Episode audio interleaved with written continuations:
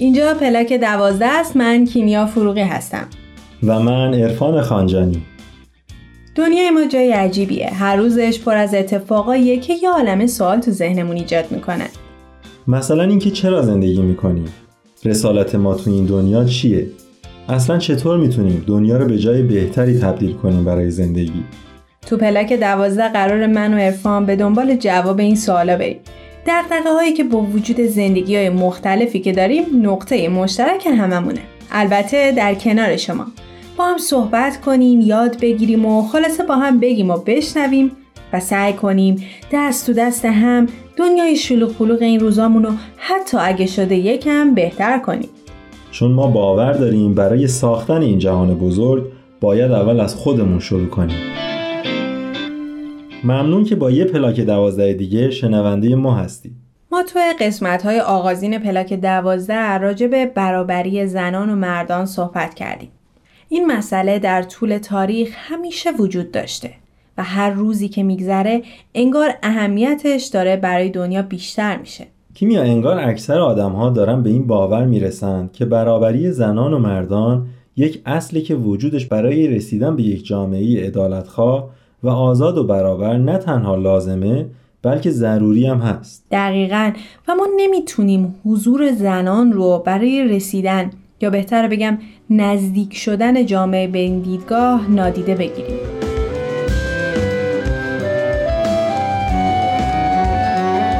این قسمت نیمی از ما.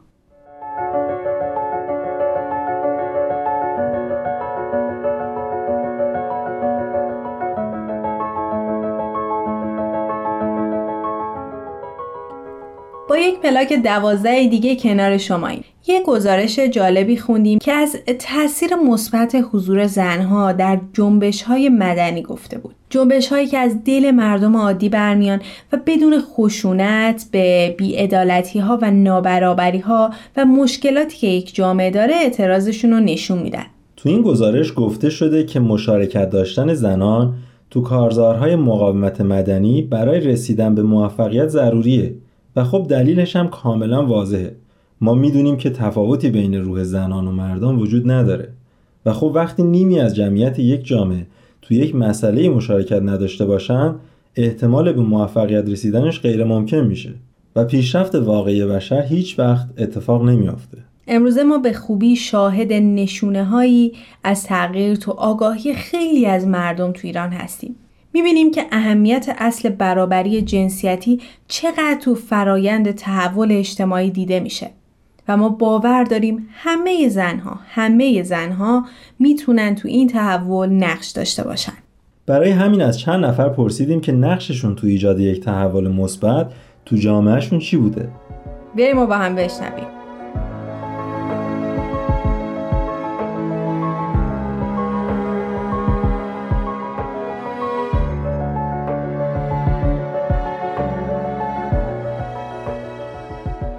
شاید اگه فکر نکرده به این سال جواب بدم اولش این میاد تو ذهنم که خب من نمی‌تونم یه تنه باعث تحول جامعه بشم و حتی این باعث سوس شدن هم, هم بشه. اونم جامعه که تبعیض بین زن و مرد توی پوست و جونشه. ولی خب وقتی عمیقا به سوال فکر کردم جدا از تلاش خودم برای بالا بردن آگاهیم با مطالعه و دیدن تجربه بقیه فکر کنم این مهمه که خود واقعیم باشم و ازش نترسم. حداقل من اینو تو خودم احسا کنم که چون زنم نمی‌تونم. اول از همه حقوق خودم رو بشناسم. تلاش کنم برای رسیدن بهش به گوش اطرافیانم هم برسونم. به فکر این نباشم که زور اکثریت بیشتره. درسته که به عنوان یه زن جامعه حکومت حتی خیلی وقتا اطرافیانم گذاشتن از خیلی مسیرها رو برای من سختتر می‌کنن.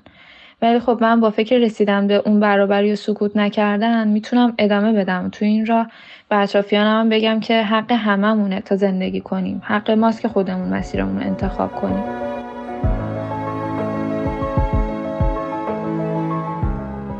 من به عنوان یه زن همیشه سعی کردم که پیش رو باشم. شاید این مثلا برمیگرده به جامعه که توی زندگی می‌کردم و خب همیشه نقش دوم رو داشتم. این خودش باعث شد که بخوام بهترین خودم باشم و خب چیزی رو انتخاب کردم که تهش هم تغییر کنم و هم پیشرفت کنم. منظورم ادامه تحصیله. چون حتی وقتی که توی ایران اجازه دانشگاه رفتم به عنوان یه بهایی نداشتم تصمیم گرفتم که رشته روانشناسی رو توی دانشگاه بهایی همون بیایچی انتخاب کنم و اونو خوندم و خب فارغ و تحصیل شدم. و خب بعد در کنارش کورس های مختلفم گذروندم. و الانم که دارم در رابطه باهاش صحبت می‌کنم مشغول ادامه تحصیل توی مقطع بالاترم. و خب فکر می‌کنم که با این کار همیشه هدفم این بوده که بتونم به خودم و آدمای اطرافم کمک کنم و تفکرم این بوده که خب چیزی که باعث تغییر و پیشرفت من شده خب به تب می‌تونه باعث پیشرفت دیگرونم بشه.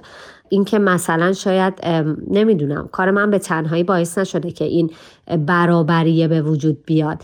ولی خب فکر می‌کنم که تفکری که داشتم و خب تحصیلی که انتخاب کردم و خب ادامهش دادم با تمام چلنج هایی که داشته باعث شده که این تفکر رو داشته باشم و به بقیه هم نشون بدم که خب حقوق مساوی دارم. من به عنوان یک زن فکر می‌کنم حق این رو دارم که بتونم پیشرفت کنم و خب شاید این باور خودش داره به اطرافیانم و کسایی که کنار من زندگی می‌کنن این تفکر رو میده که فرقی بین من و همسرم نیست. هر دو حق پیشرفت کردن رو داریم و حق یک زندگی مسالمت آمیز با حقوق مساوی رو داریم.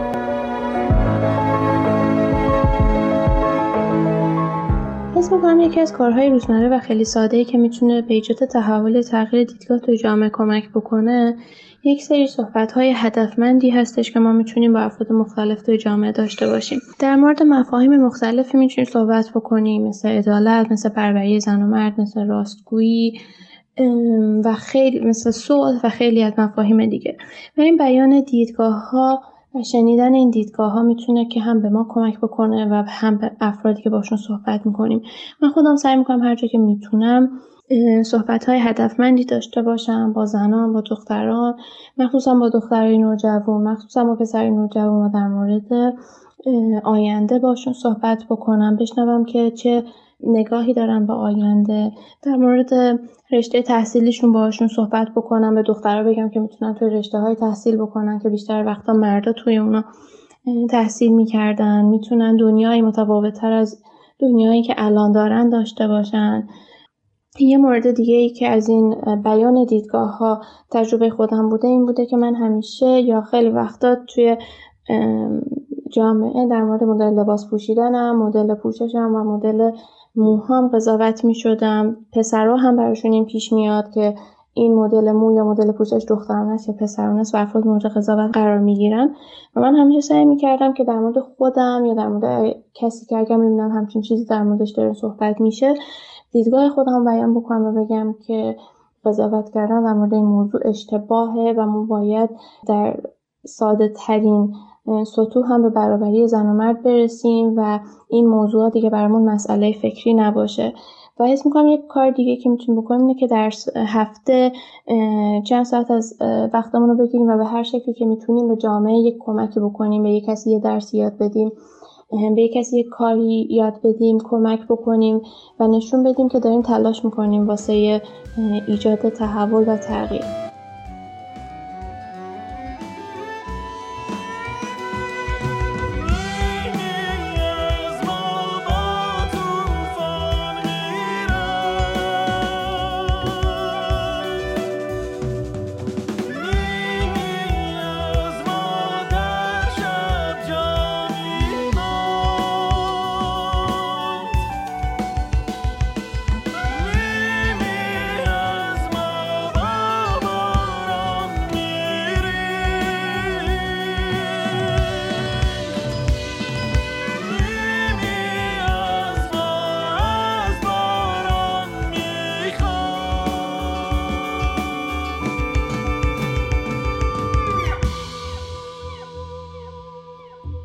سالهای زیادیه که در کشور ما ایران نیمی از جمعیت جامعه یعنی زنان با بیعدالتی ها و نابرابری ها دست و پنجه نرم می‌کنن.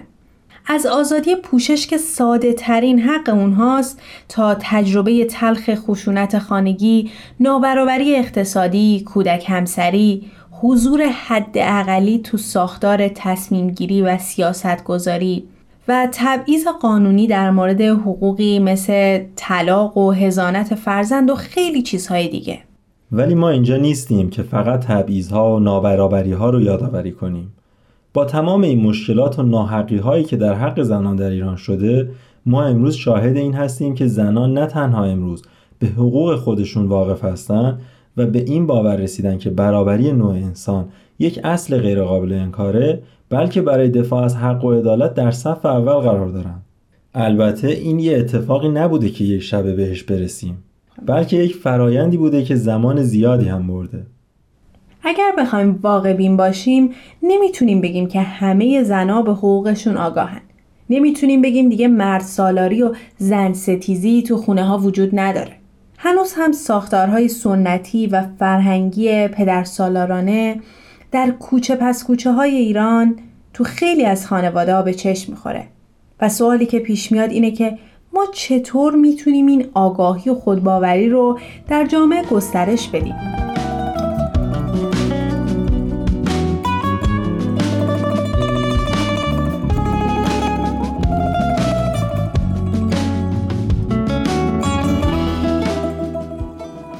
پارسا همکار عزیزمون تو این قسمت ما رو همراهی می‌کنه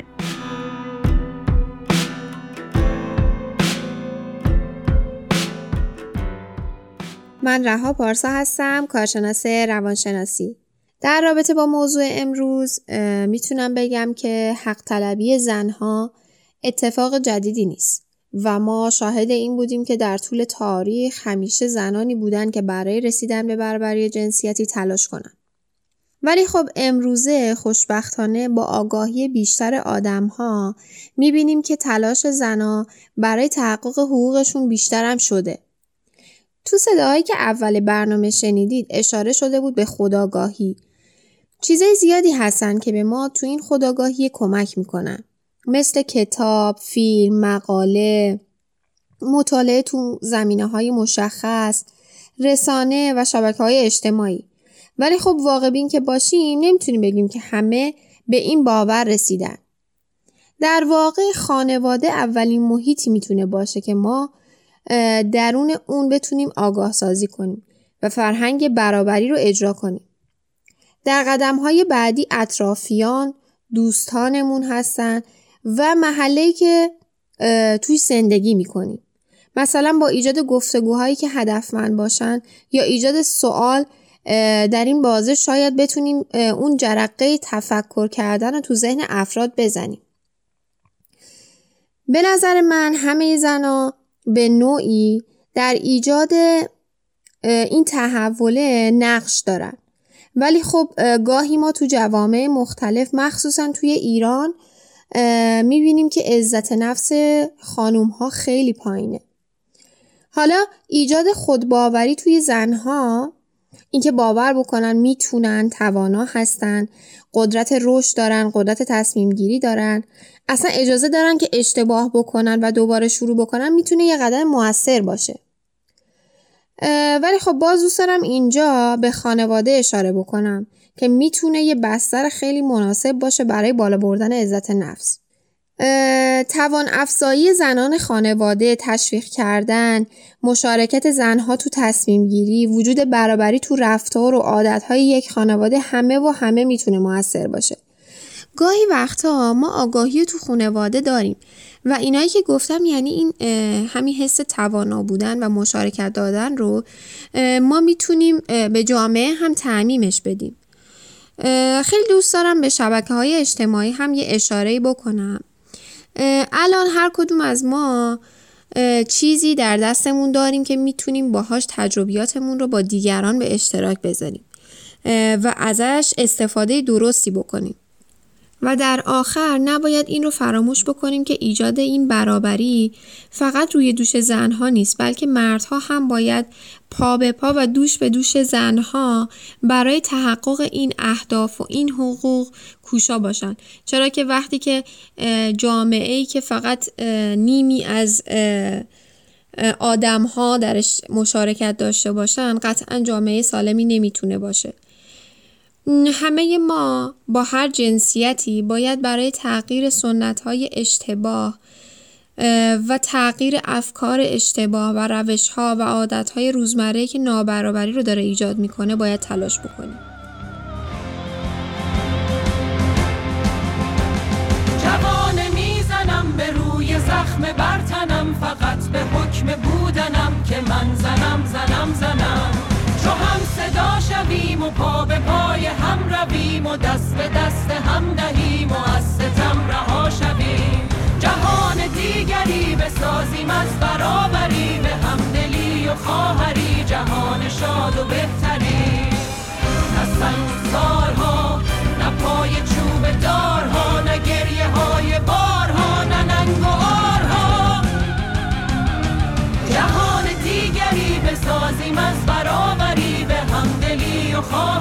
جهان شاد و بهتری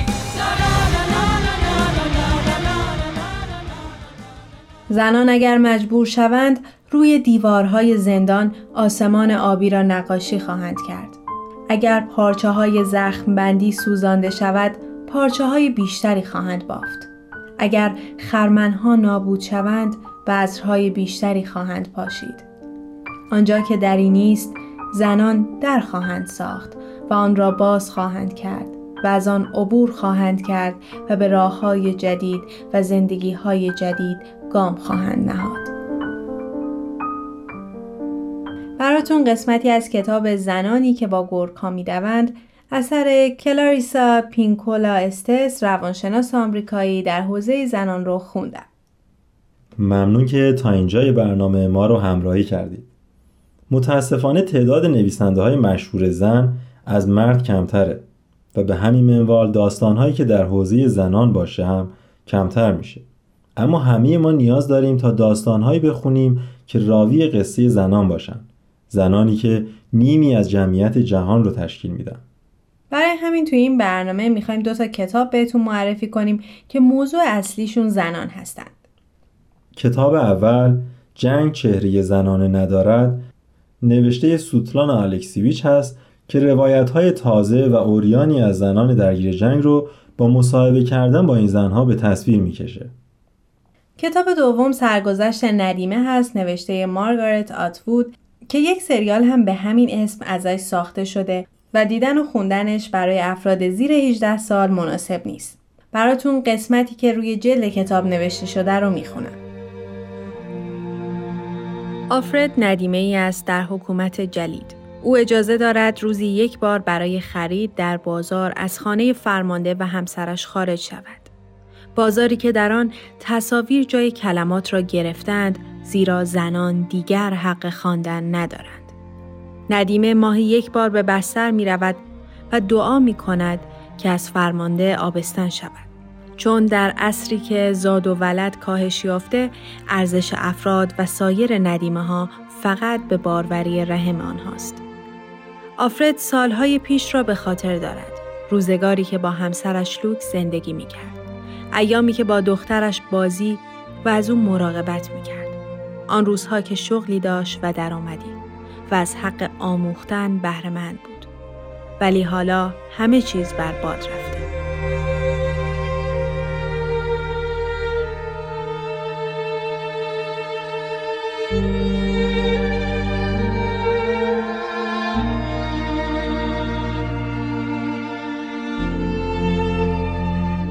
ممنون که تا انتهای برنامه شنوندمون بودید. ما شاید بزرگترین سازنده های این جهان باشیم و چقدر خوبه که برای ساختن هر تغییری می‌تونیم از خودمون شروع کنیم. منتظر نظرات و پیشنهادات شما در تلگرام هستیم. شما می‌تونید ما رو در تارنما، تلگرام و از تمامی پادگیرها دنبال کنید. امیدوارم تا فرداها یک قدم به این برابری نزدیکتر شده باشیم.